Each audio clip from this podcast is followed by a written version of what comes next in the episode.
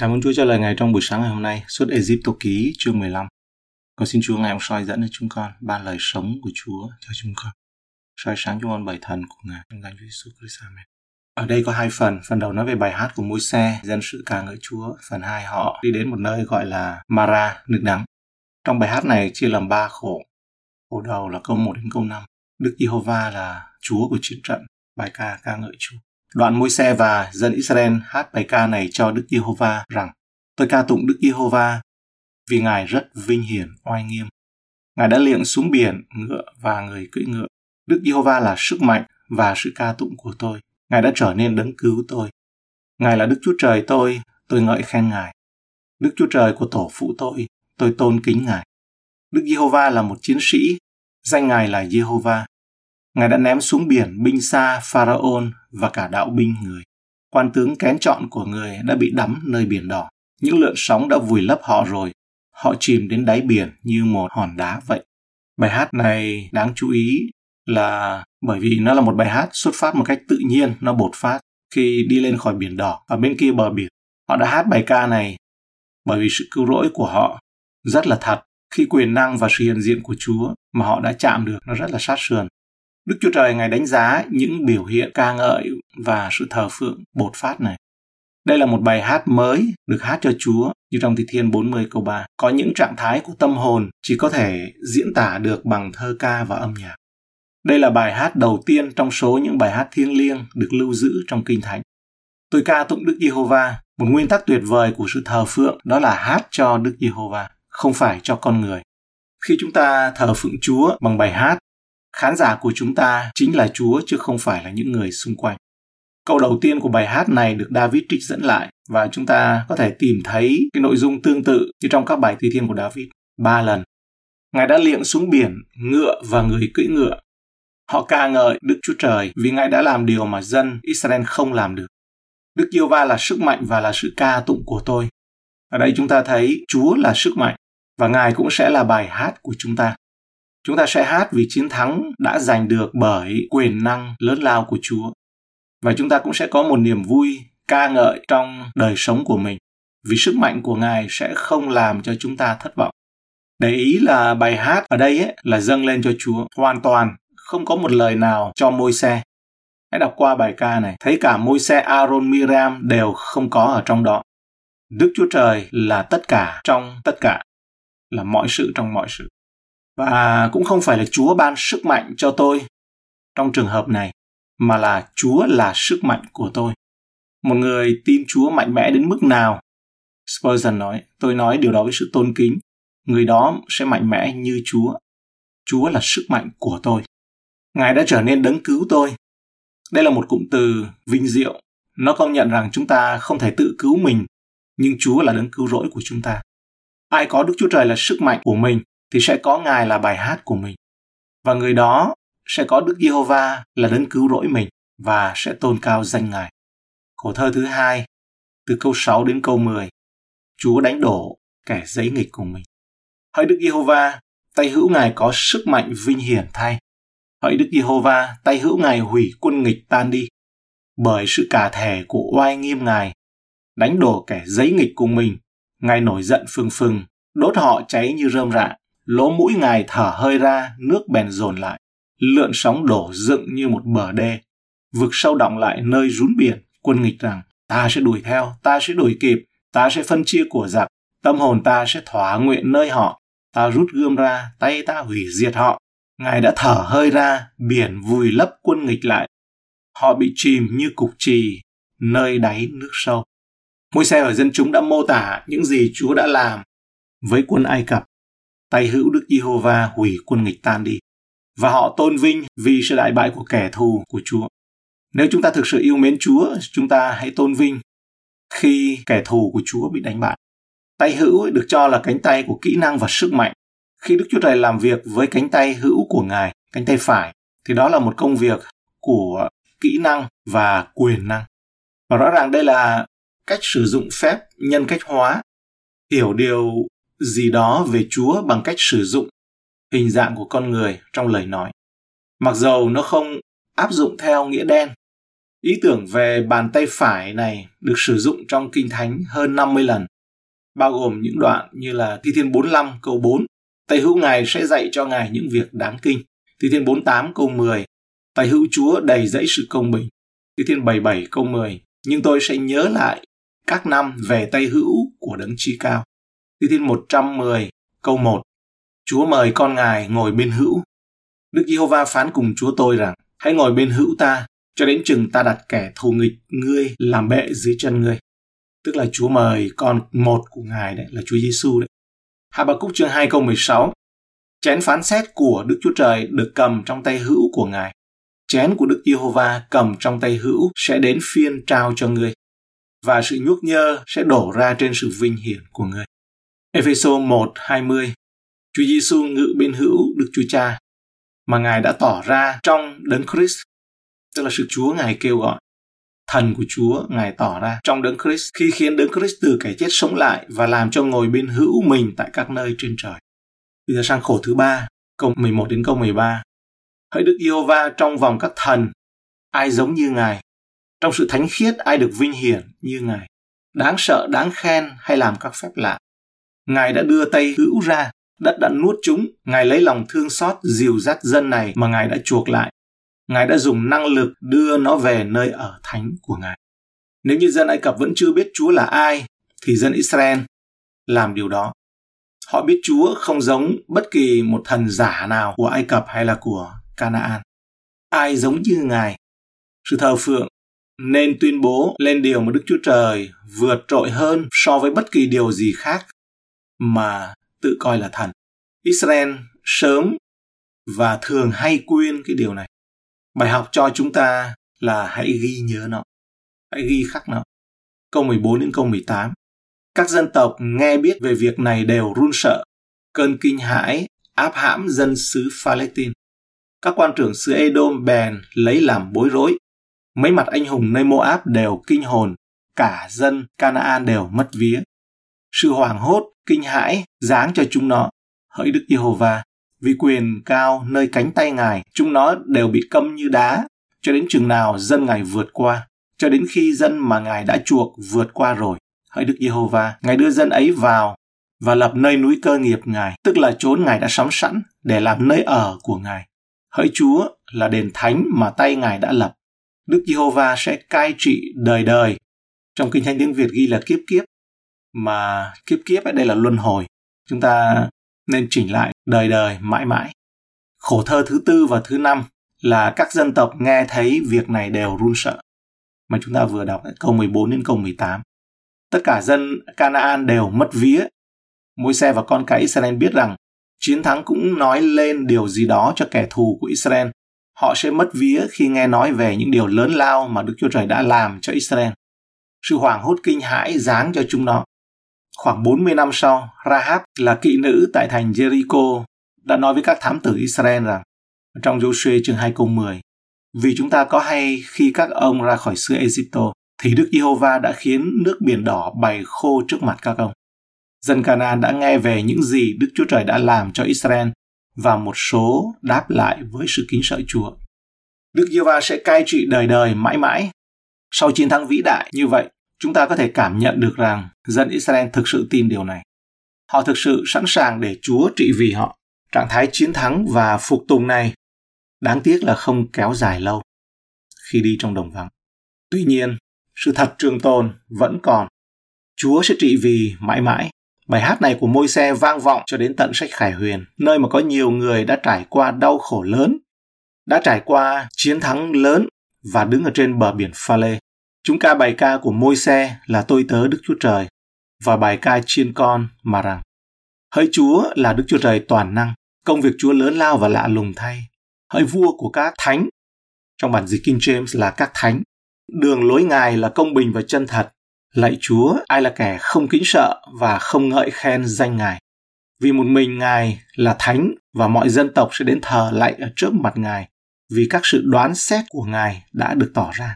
Khải huyền 15 câu 3 đến câu 4. Trái tim, tinh thần của bài ca này của môi xe vang lên thật sự ở trong dân Chúa. Họ muốn ngợi khen Ngài và cảm tạ Ngài về tất cả những điều tốt lành Ngài đã làm cho dân Ngài.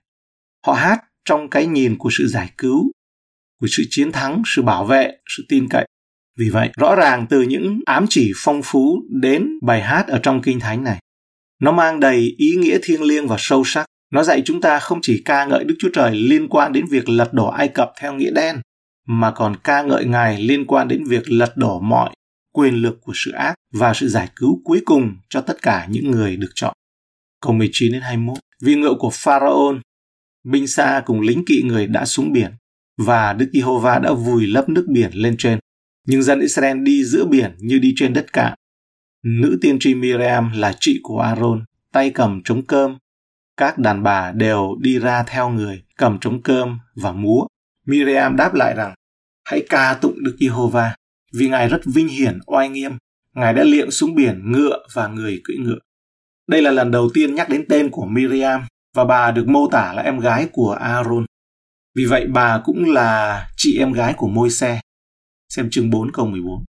Ở trong dân số ký chương 26 câu 59, dường như chỉ ra rằng môi xe chỉ có một chị em gái. Chúng ta biết rằng chính chị gái của môi xe là người đã giám sát việc phóng chiếc giỏ xuống sông Nin để bảo toàn tính mạng cho em. Chương 2 câu 4 và sắp xếp việc thuê mẹ của môi xe làm vú nuôi cho môi xe. Dựa đến dân số ký trong 26 câu 59, chúng ta có thể nói điều này có lẽ gần như chắc chắn Miriam là chị gái của môi xe.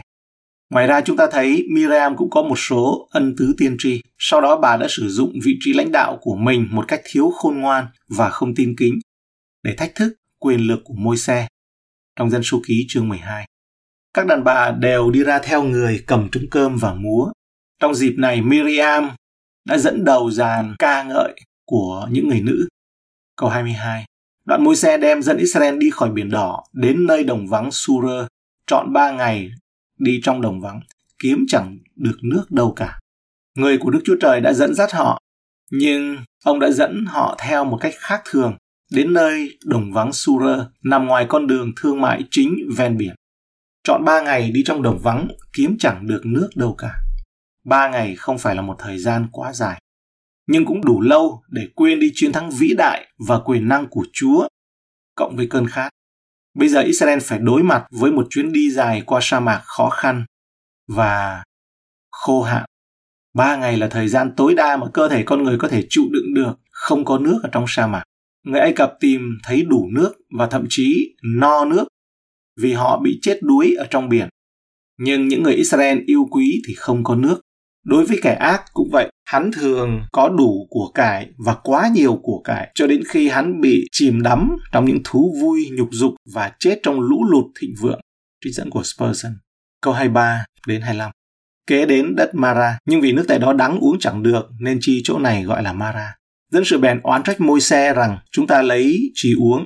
Môi xe kêu van Đức Giê-hô-va, Ngài bèn chỉ cho người một cây gỗ, người ấy liệng xuống nước, nước bèn hóa ra ngọt. Ấy tại đó, Đức Giê-hô-va định luật lệ cùng pháp độ cho dân sự. Đó hẳn là một trò đùa tàn nhẫn. Sau ba ngày không có nước, cuối cùng họ cũng đến được nơi có nước và thấy rằng nước không thể uống được vì đắng ngắt. Môi xe kêu van Đức Giê-hô-va, Ngài chỉ cho người một cây gỗ. Bằng cách làm theo sự chỉ dẫn của Đức Chúa Trời, môi xe đã làm cho nước có thể uống được và Israel tìm thấy nước trong đồng vắng. Tôi nghĩ nếu tôi đã ở đó, Spurgeon nói rằng, thì tôi nên gợi ý rằng môi xe hãy sử dụng cây gậy của ông. Bởi vì ông không rẽ biển đỏ bằng cây gậy đó sao? Tại sao không chỉ cần đặt cây gậy thần của mình vào nước khuấy nó lên là làm cho nó ngọt thôi? Ồ vâng, bạn biết đấy, chúng ta luôn chạy theo các phương pháp cũ, theo bổn cũ. Nhưng Đức Chúa Trời là đấng tối cao và Ngài sẽ làm việc theo ý của Ngài. Buckingham trong tác phẩm của mình về cuộc hành trình xuất Ai Cập đã giải thích điều này có thể đã hoạt động như thế nào. Tức là các chất hóa học trong nhựa cây của cái nhánh cây bị gãy đã hút hàm lượng khoáng chất xuống đáy hồ và chỉ để lại nước ngọt ở trên. Tức là vùng này ấy, nó có một loại cây gọi là cây trùng ngây. Cây trùng ngây nó rất là tốt ấy. và nó lọc nước rồi ngoài ra cũng là cây thuốc nữa. Nó quý lắm. Ở trong vùng này người ta cũng dùng để lọc nước. Thường là nước ở nơi cái vùng sa mạc này nó nó bị bị không uống được ấy nhưng mà ông suy đoán thêm rằng ấy, mặc dù nước bây giờ có thể uống được nhưng vẫn có một hàm lượng magie và canxi đáng kể ở trong nước. tác dụng nhuận tràng của điều này sẽ làm sạch hệ thống tiêu hóa của trẻ em Israel, làm sạch họ khỏi các bệnh phổ biến của người Ai Cập như bệnh lị amip hay là bệnh sán máng, bilharzia, một bệnh suy nhược thường gặp ở nông dân Ai Cập. Ngoài ra, canxi và magie cùng nhau tạo thành cơ sở của một loại thuốc gọi là dolobit, được một số vận động viên sử dụng như một chất tăng cường hiệu suất trong điều kiện thời tiết nóng bức. Tại Mara, Đức Chúa Trời đã cung cấp loại thuốc phù hợp để vừa làm sạch các hệ thống cơ thể của họ, vừa chuẩn bị cho họ một cuộc hành trình, một cuộc hành quân dài và nóng bỏng đến Sinai. Chúng ta có thể nói rằng Đức Chúa Trời không chỉ quan tâm đến việc đưa con cái Israel khỏi Ai Cập, Ngài còn muốn lấy Ai Cập ra khỏi con cái Israel cả về thể chất lẫn về tinh thần. Các nhà bình luận thời Trung Cổ thấy rất vui khi thấy ở đây có liên quan đến thập tự giá, một cái cây đã quăng xuống nước, nơi mà nước đắng, đắng nhất của sự sống được làm cho ngọt lại. Spurgeon kể lại khi ông đang bệnh nặng tại Menton, một người anh em trong Chúa đến thăm tôi và nói, anh bạn thân mến của tôi à, anh đã đến Mara rồi. Tôi trả lời, phải, và nước rất đắng đó. Sau đó anh bạn nói, nhưng Mara tốt hơn ở Elim, vì ở Elim dân Israel chỉ uống nước và ăn trà là thôi. Và điều đó sẽ trôi qua chẳng bao lâu sau. Nhưng chúng ta đọc từ Mara rằng Chúa đã cho họ luật lệ và pháp độ và đó là điều gì còn lại đến đời đời. Mara có nhiều lợi thế hơn Elim. Tôi cảm ơn anh bạn vì những lời tốt đẹp này. Và tại đó Ngài thử họ. Câu 26, câu 25, B và 26. Ngài phán rằng nếu các ngươi chăm chỉ nghe lời Jehovah Đức Chúa Trời ngươi, làm sự ngay thẳng trước mặt Ngài, lắng tai nghe các điều răn và giữ mọi luật lệ Ngài, thì ta chẳng giáng cho ngươi một trong các bệnh nào mà ta đã giáng cho xứ Egypto, vì ta là Đức Giê-hô-va đấng chữa bệnh cho ngươi. Đức Chúa Trời thử thách dân Israel bằng cách ban cho họ mệnh lệnh phải tuân theo. Khi Chúa bảo chúng ta phải làm gì, Ngài thực sự cho chúng ta một bài kiểm tra. Sự vâng lời của chúng ta quyết định xem chúng ta có vượt qua bài kiểm tra hay không. Điều đó vẫn chưa được chứng minh bằng cách thử thách con cái Israel có phải là những người thờ phượng mà đôi khi làm bầm hay họ là những người làm bầm và đôi khi thờ phượng. Bản chất thực sự của họ sẽ được tiết lộ qua thời gian thử thách. Lời hứa của Chúa là ta chẳng giáng cho ngươi một trong các bệnh nào mà ta đã giáng cho xứ Egypto. Cho dân Israel, một dân tộc vâng lời. Theo nhiều cách, sức khỏe thể chất của họ có liên quan trực tiếp đến sự vâng lời. Tiến sĩ Milan Macmillan trong cuốn sách Không có bệnh đã lưu ý rằng nhiều điều răn của Đức Chúa Trời đối với dân Israel có tác động trực tiếp đến vệ sinh và sức khỏe, như là cắt bao quy đầu, cách ly, rửa trong dòng nước chảy và kiêng ăn đã tạo ra sự khác biệt thực sự về mặt y tế trong việc giữ cho Israel không bị dịch bệnh. Ngoài những ý nghĩa trực tiếp về mặt y tế, vâng lời còn có nghĩa là chúng ta đang bình an với Chúa và thoát khỏi vô số căng thẳng và lo lắng trong cuộc sống. Điều này có một lợi ích rõ ràng đối với sức khỏe của bất kỳ người nào. Phép lạ này được kết nối với một lời hứa. Từ bây giờ, việc tuân theo các điều răn, mệnh lệnh và những giềng mối của Chúa sẽ mang lại sự chữa lành cả về thể chất và đạo đức. Mara là một nơi đầy cay đắng và thử thách, nhưng vì dân Israel đã chịu đựng và nhận được sự cung cấp từ Đức Chúa Trời. Họ đã thực sự có thêm qua thời gian ở Mara. Họ học sự cầu nguyện, họ học cách không tin cậy vào bản thân, Họ học sự phụ thuộc hàng ngày vào Chúa, học sự vâng lời và thậm chí còn học được một danh xưng mới của Chúa. Israel đã thi đậu kiểm tra tại Mara. Israel đã có được kinh nghiệm tại Mara. Israel đã đạt được qua sự được dạy dỗ điều răn tại Mara. Câu 27. Đoạn dân sự đến đất Elim. Nơi đó có 12 suối nước và 70 cây trà là. Dân sự đóng trại tại đó gần bên suối nước.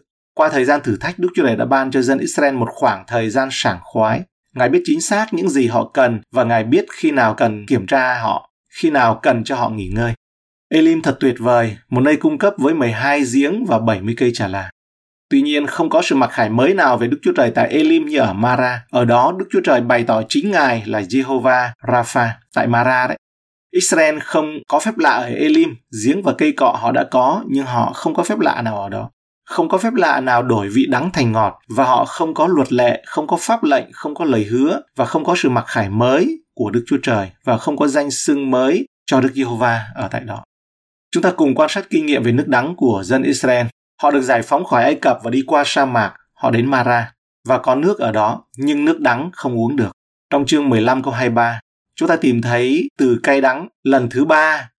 Lần đầu tiên ấy, được đề cập đến là trong suất Ai Cập ký chương 1 câu 14, nói rằng Israel bị bắt làm công việc nhọc nhằn gây cho đời dân ấy nên cay đắng. Điều đó nói lên sự nô lệ của tội lỗi. Sau đó loại rau đắng được nhắc đến không thể thiếu ở trong bữa ăn của lễ vượt qua, chương 12 câu 8.